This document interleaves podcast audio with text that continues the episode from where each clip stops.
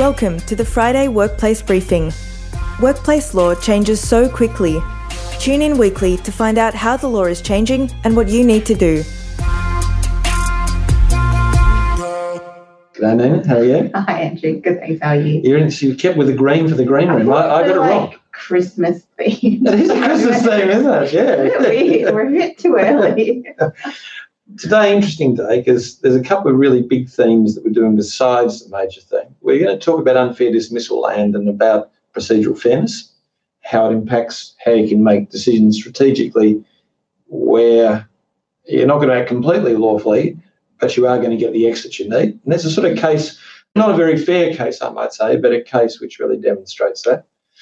There's a really interesting case around reckless endangerment and Yeah, a re- reiteration of what the rules are, what the real tests are, and how it's to be looked at. And there's this fascinating review of guidelines around enterprise bargaining, which we could probably swing to straight away, I think. yeah, we get straight into that. Let's go on to the Target case. Target's an interesting case. This was a major argument that existed between the SDA, which is the union that covers employees of Target and Target, about the meaning of uh, ordinary time. Ordinary time earnings yeah. in relation to annual leave. Now, can I just say, ordinary times earning is something that people think has a fixed meaning. And so there's this understanding that ordinary times earning is what you get for a 35 hour or 38 hour week without any overtime penalties or anything thrown into it. It's what is the base rate, which is usually your superannuation rate that you work from. Now, can I just say that's homilous rubbish? But that is a perception that exists throughout throughout the world as to what happens, and it's commonly comes to us where people say, "So, what is the ordinary times earning?" And we do just what SDA did, not Target. We Mm. say, "Well, an enterprise agreement is like any contract. You've got to read the document as a whole." Yeah.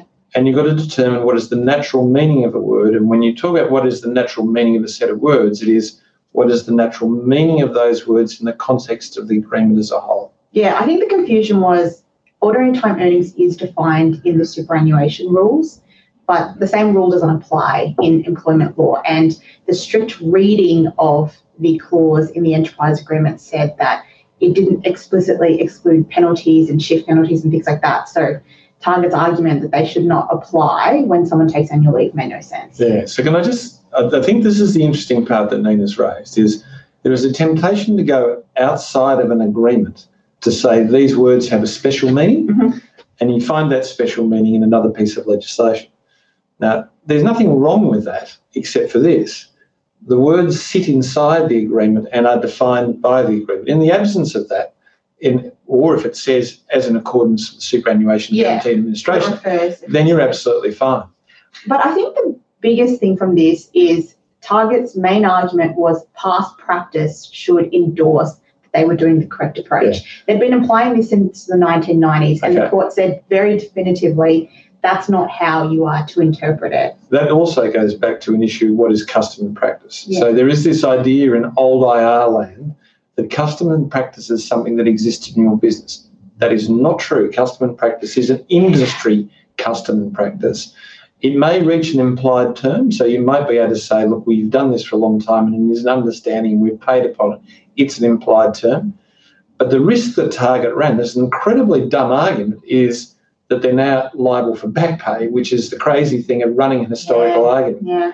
Whereas if they had have just run it on interpretation, there was a much lower level of risk. So, look, a really interesting case, but I think what Nina and I are talking about is we know that lawyers don't draft most enterprise agreements. Mm. We know that they're drafted by lay people. Sometimes they're drafted by lawyers without an understanding of what's in the rest of the enterprise agreement because they're asked one thing. Can you be aware that the agreement defines the words within an agreement unless you expressly define it externally? Yeah, I think it's a really simple fix. Like, if you have an agreed interpretation of it, just make sure the words actually reflect that. That anyone else who's not in your business were to look at it, they'd say, Yeah, I agree. That means exactly what you say it means. Yeah. And that's the easiest way to avoid so, there are so many easy ways to do it. Yeah. Let's go to Astute Earthworks because this is a, a this is a case which Very interesting. it's hard to even understand what the regulator was thinking when it ran this case because this is one of the cases where a person charged with reckless endangerment got off. Yeah, so the facts are a little bit more convoluted because there were so many parties involved. But essentially, it was a demolition of a single story building at a vineyard. Two workers were in an excavator bucket. Anytime they mention that, you know it's going to be I know bad. it's just cringe territory. Yeah. So they lifted the excavator bucket for them to remove some bolts in the roofing and it detached and they fell and one of them got very seriously injured, lucky to be alive, really. And so host employer, so principal contractor was charged $180,000 for failure to look at the swims. But the contractor who was supervising the works got charged, fined $618,000. And then there was this third part, Yeah. Astute Earthworks, who really wasn't involved at all, except No. we're, yeah. quite, we're not, not quite sure what the relationship, but they Well, did come on site. They, because the workers who were injured had previously worked for Astute before and were recommended by Astute to Greater Civil, who was the contractor supervising the works. And the workers themselves thought they were employed by Astute. So WorkSafe kind of relied on that and said, okay, well, you've got a duty to those workers, and therefore reckless endangerment and all that. And they very easily proved, look, we don't pay them. We kind of just said, hey, these are good people that you can use, and that was it. They had no connection. but that's not the big, No. big story. The big story is what the judge said at the end of it in relation to reckless endangerment. And yeah, he basically said if they had been connected, then well and truly they would have gone down in reckless endangerment. He had come to the site, the director that day, to pick up a ladder or something like that, seen what they were doing and said, This is really unsafe, you need to stop this, got rebuked and then just did nothing else. Okay, so let's, let's talk about reckless endangerment just so nobody misunderstands. Is there a risk of serious injury, injury or harm? And he was aware of it. Yes, there is. Mm. Did he become aware of that risk? Yes. Did he? Now, at that stage, you've got an awareness of serious injury. So the next question is recklessness. That is, was he indifferent to the nature of that risk? And here, he actually said, and let's just assume for this purpose, he was actually the employer. He said, look, don't do that. That's incredibly dangerous, but did nothing more. Yeah. Now, that is indifference. Okay. Yeah. And the court's made that very clear. yeah. So the courts used an example of had you been the employer, you would have had to stop the work. You would have had to bring the workers down. Merely saying don't do it Yeah. doesn't move you away from being reckless. So look, I thought really good case. Yeah. Uh, great to see someone win against the regulator, but that's probably I think it just goes to show that there's less and less that courts are willing to give up and to meet that threshold. It's very easy now. So Yeah. be careful. well. Let's go to Power and Linden because that's the next case I think that we've got Yeah, the swearing one. the swearing case. Well, interesting case. I'm not going to use the language because it's pretty bad. Needless to say, it's sexualised in nature and abusive. Yeah, so it was, it was uh, a lot of very abusive swearing language directed at an employee. They wrote written, written complaint, investigation, termination. But the employee tried to say, look, swearing is so commonplace in our workplace and it's condoned, so I shouldn't be terminated and it's harsh. Okay, so let's stop there. So you've heard from me too often my phrase, the doctrine of condonation. It actually is one. It's not one I made up, which said you can't punish what you permit. Yeah. But remember, swearing has different levels. I mean, occasionally in our office we, we, we drop a few magic words, but that's not directed to harm or hurt, Yeah, and it's not abuse. Nor is it sexual in nature, nor is it directed towards sexualized behavior. Remember, mm-hmm. sexual harassment can be between two men. Yeah. So it can be to say, you why don't you just go and do this to me, which is what this Yeah. guy was saying. It doesn't have to be the sort of classical or stereotypical one No. of a man making sexualized comments to a woman for the purpose of inducing a relationship. That's one style. Of And it doesn't have to be directed either. Like if you were saying that to someone else and I heard it, I could still be offended and that would still be sexual harassment. All right. So what happened? He terminated. I know it's Yeah. terminated, but he, he, he then went to court. So Oh, right. Come sorry, on, stay with me, Nina. Like, it's been a long day already. Yeah, so he, he lost because they said, look, although it was condoned within the workplace, his actions amounted to sexual harassment and it was clearly serious misconduct and there was procedural fairness and all that. Yeah. So there was clearly a valid reason. Yeah. So what my point about this is don't think sexual harassment is a man providing sexualized jokes to a woman in the hope of inducing her into a sexual relationship. That is one form. But sexual harassment can be made by any sexually based comment towards a person. Yeah. Um, harassment suggests a repeated nature of doing it Yeah. that harms, hurts, or humiliates Yeah. and is not consented to. Yeah, and don't forget this kind of behaviour would be considered psychological hazards as well. That's right. So you have a positive duty under safety legislation to put a stop to it anyway. and you've also got a positive duty under the new Respect at Work to Mhm. stop a hostile workplace. Yes. And can I just say that steps back into the arena of constant swearing in work. So if that type of swearing at work, if the nature of language at work created a risk for a woman who could be offended by it, and there's a number of words which I can think of immediately which Yeah. would do that, then you've got a hostile workplace, you've got an obligation, a positive duty to prevent it. So Lynn's case is a fascinating case because what it does do is it talks about the old law, but it really introduces you to how the new law will apply. I'm looking at this because you can imagine I'm not very good at remembering things. And I've also turned the page backwards. So why don't we go to Brighton Turner Civil? Is that the next one? No, it's the genuine principles. of. Okay, the genuine principles of agreement. It's genuine agreement principle. um, uncomplicated. Okay, in fact, the primary ones are identical. You must notify a union. You must go through and explain what's in the document. They're all the things that currently exist. Yeah, sorry, and just to take a step back. So this is Still a breathless after my last statement. this is a statement that the Fair Work Commission has released in order to help employers and employees understand what it means to genuinely agree to an oh, So you were trying to help the viewers. Yeah. No, look, that, and what she says is right. Can I just say? And and I've just jumped ahead because I was on the wrong page. So this is what's been released. You remember the president said this was going to be released. You remember the consultation period in I think five May or something like that. yeah, I'm making numbers up.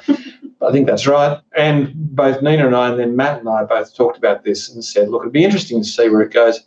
It's hard to see where it could go beyond where the current case law is at. Yeah, And it's the current case law that was the major part in the other matters discussion. yeah, that's the more interesting part for sure. Yeah, and look, let's have a look at a couple of them. So if I'm trying to get around this problem, my old industrial hat would have been I would have got a couple of friendly people who I would have paid more than what they would have done at the enterprise agreement. They would have held one or two of the classifications. We would have looked at it at a commissioning stage of a greenfields so that at an early stage before we had to employ other people, we'd look at it doing there. And they'd all vote it up and they'd say it was great. Yeah. And that used to work. And then there's been a series of cases which say things like, look, you do need people representative of the classifications. And people who are employees voting for it. Yeah, people who are employees Yeah, and that they are reflective of the nature of the enterprise agreement when they're voting on it. They're not people who have other forms of inducement. Yeah. Nothing surprising about all of that because the case law is definitely there. What's really good with the new president is they've stepped back and said, yeah, let's not leave this confusing. Let's leave it really clear. The old artificial methods of getting an enterprise agreement up, re- rebuffing a union's involvement by those four or five workers going, we don't want you here, Mhm. all those sort of things that used to happen before are no longer lawful. I don't think there's anything particularly new in it. What there is is great clarity, and I Yeah. think it's to be encouraged. Yeah, and look, they haven't said anything further about how they're going to weight the different factors or anything like that, but it's helpful to employers to know what are considerations. Right, Nina, you'll tell us what's coming up next because I've got lost. Okay. The next one is the threat of violence. Oh, yeah, so this one was such a weird case.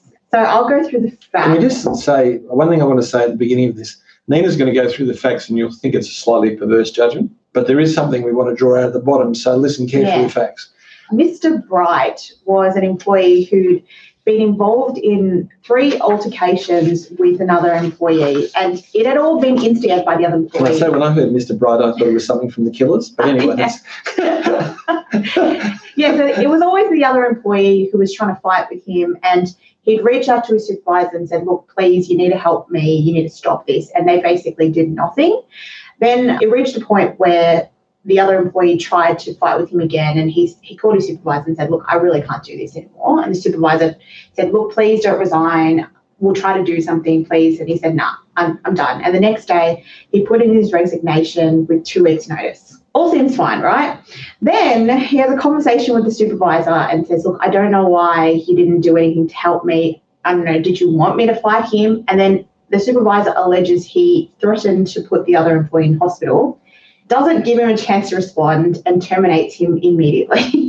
Well, there you go. If ever there was a good adverse action, can I just say Yeah. that this wasn't? yeah, and I will say that, look, after he was terminated, he did write some pretty vile things to the supervisor and to the owner of the business. So he's not completely without clean hands. And nor would he ever be reinstated. Yeah. So well, that's why he couldn't be reinstated. But just a bizarre set of facts because why didn't they did they never put investigated, they never asked him what he meant, didn't say anything. Just And he, and he raised the safety. He raised the safety concern, Yeah. and for this unfortunate character, Because he was going to leave in two weeks anyway. Yeah, but, but for him in a way, you know, it's a pity he didn't get some oh. decent advice. He would have had a beautiful adverse action. Yeah. He would have had a great general damages claim Yes. sitting in the middle of it. His claim was probably worth seventy to eighty to hundred thousand dollars, but he made the mistake of filing an unfair dismissal.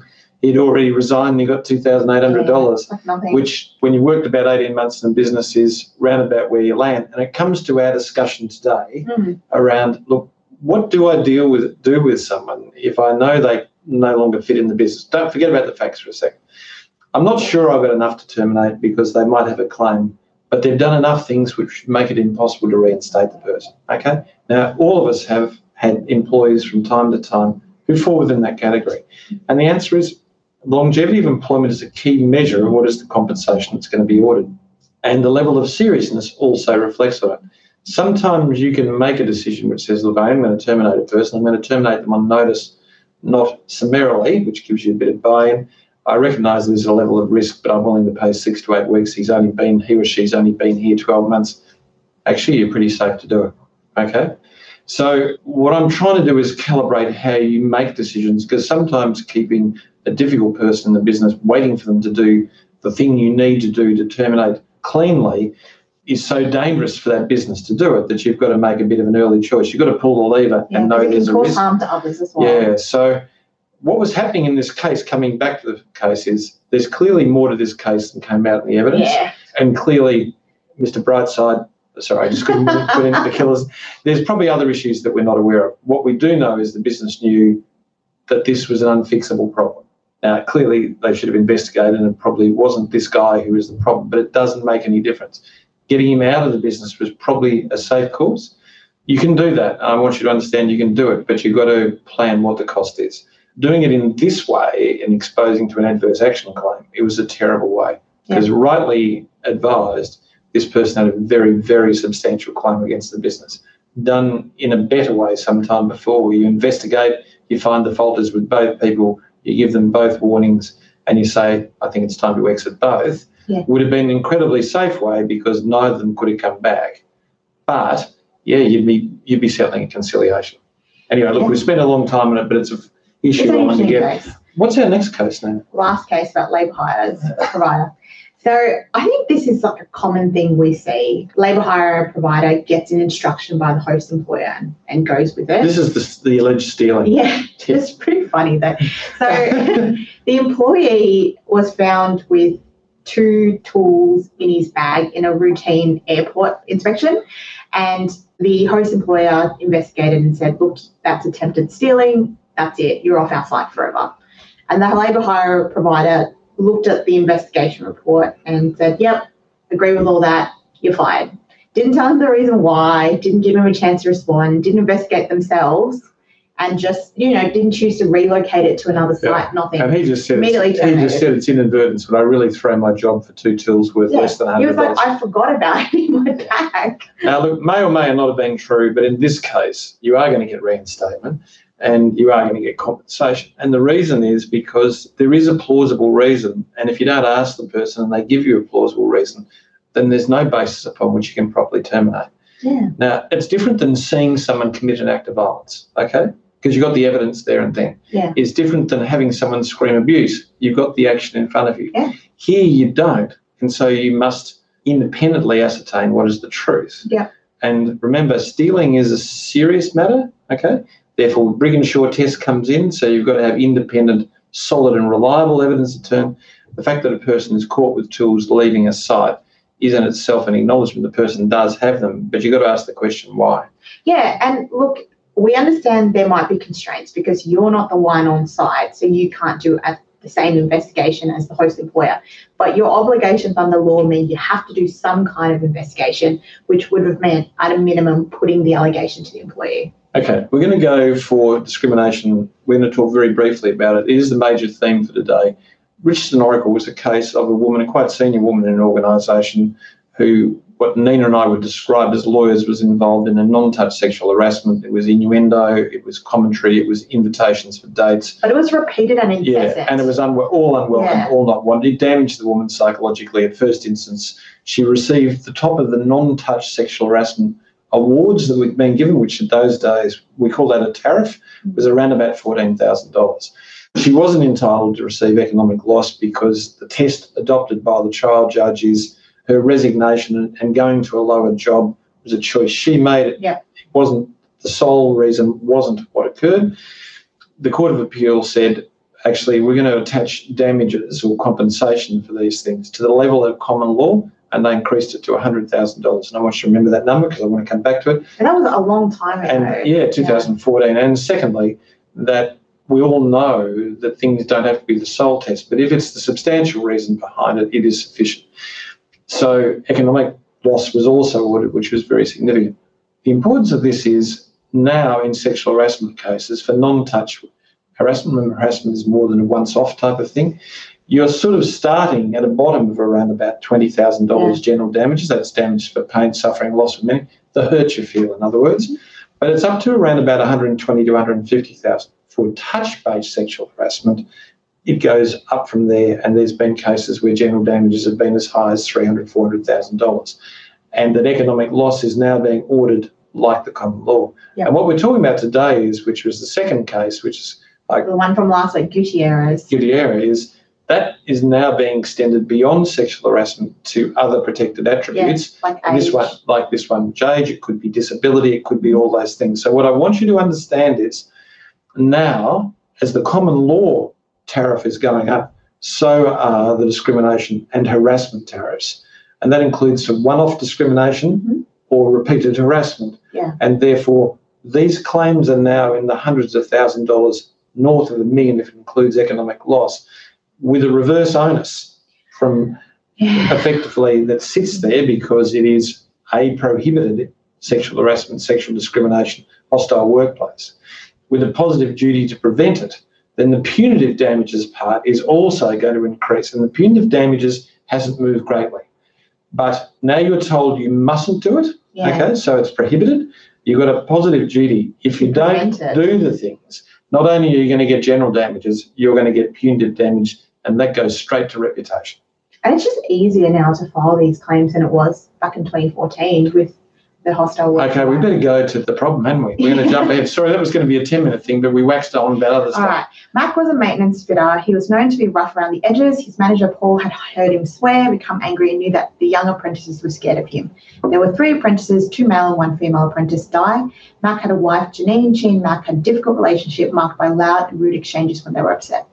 Everyone heard them in the maintenance era. It was a common feature of morning tea, smoko, with Mac shouting down his phone and Janine shouting so loud back that she could be heard as well. The calls included sexual remarks and disparagement of him as a male and her as a female. Paul told him to stop, but when Janine rang and raged him, he raged back. On the day in question, Janine rang at smoko time. She was angry as he had accidentally taken her car keys with him. She needed them to get the kids to school. They lived a block from the factory. Mac told her to drop by and she refused. She said it was his fault and he had to bring them home. She called him a dumb idiot. The language and the volume got worse, and eventually Di started to cry and put her hands over her ears. Mac looked at her and shouted, Stop your baby crying, you stupid dumb.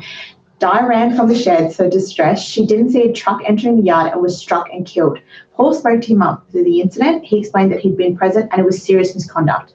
Mac was still distressed by what had happened. In fact, he was overwhelmed. He cared a lot about Di. Although she hated his language, they worked well together. He couldn't respond to Paul. He just said, Mate, I'm stuffed. Can you give me a day? I can't think or talk. Paul summarily dismissed him. Di suffered depression and PTSD from a violent father. The psychologist said it was likely the loudness and abusive nature of the call had distressed her, not Mac himself.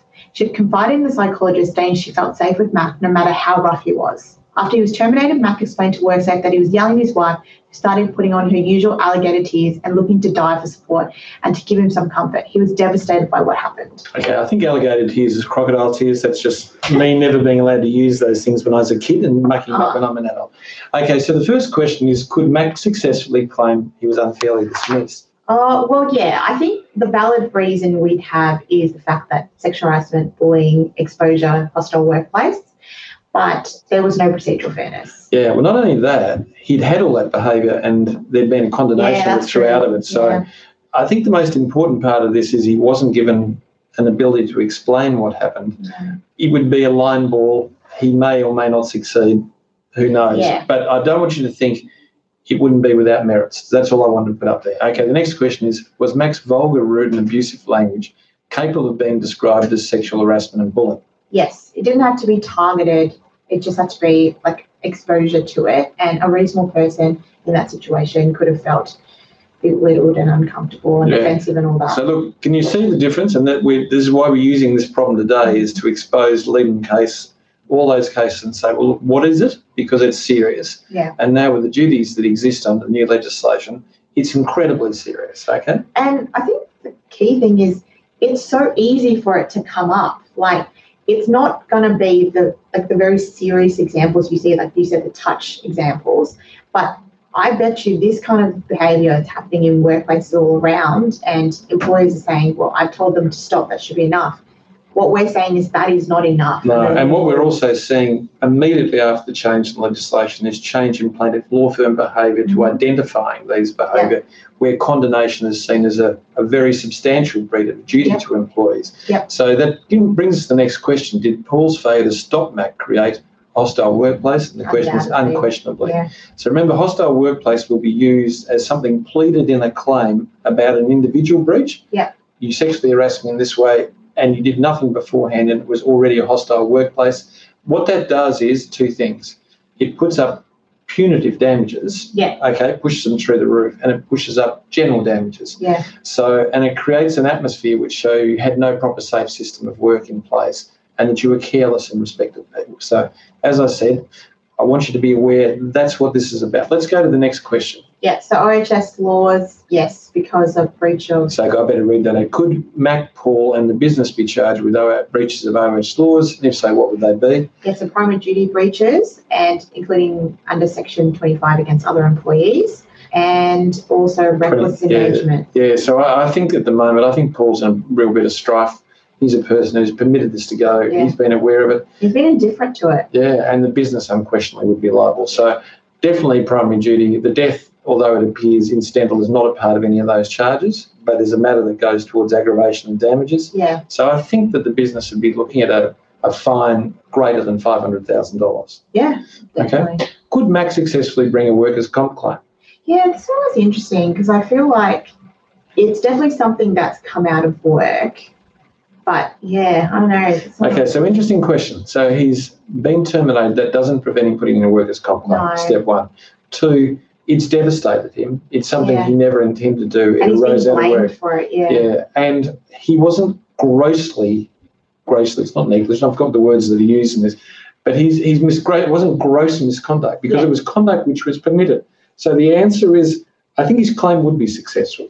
It would be one which is devastating to the business because Yeah. they'd go, well, what do I do with it? But the answer is the business was the author of it. Hmm. That's why when you let this behaviour go, you are going to win. Now he's never going to come back to work. He can never come back to work because of the nature of what occurred. So his claim, say the business had, you know, five million REM, and we know that it was a manufacturing-based business. Their premium was probably already five to six hundred thousand dollars. This is a six hundred to seven hundred thousand dollar premium hit. Yeah. Okay, Wow. so it's major. Now, if the CEO was aware of Di's vulnerability and Mac's repeated bad behaviour, could he be prosecuted for industrial manslaughter? Yes. So the answer is yes, but let's talk. Thanks, that was good. Well, We'd like to be quicker. Yeah, was, that, was there a breach of duty? Yes. Was it a gross breach of duty, knowing the level of risk? Yes. Yes. Did it result in someone's death? Yes. Yes. Okay. Industrial manslaughter. Now, guys, I've got to tell you, that's time for tonight. Thanks very much. No, thanks, Andrew. And thank you very much. We need a thumbs up. Can we have that? See you later, guys. Bye bye. Bye.